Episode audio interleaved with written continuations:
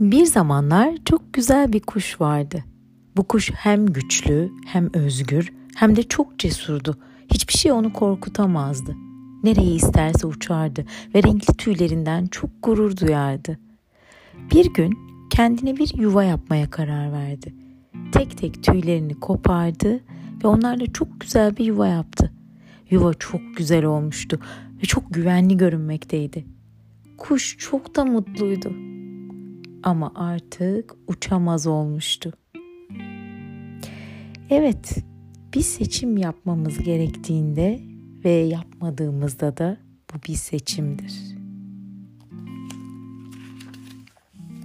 Diğer öykümüz Küçük çocuk saatlerdir bir kelebeğin kozada açtığı küçük delikten dışarıya çıkmaya çalışmasını incelemekteydi. Aniden kelebek durakladı. Sanki artık yapacak bir şey kalmamış gibiydi. Küçük çocuk kelebeğe yardım etmeye karar verdi ve usulca bir makasla kozayı kesti.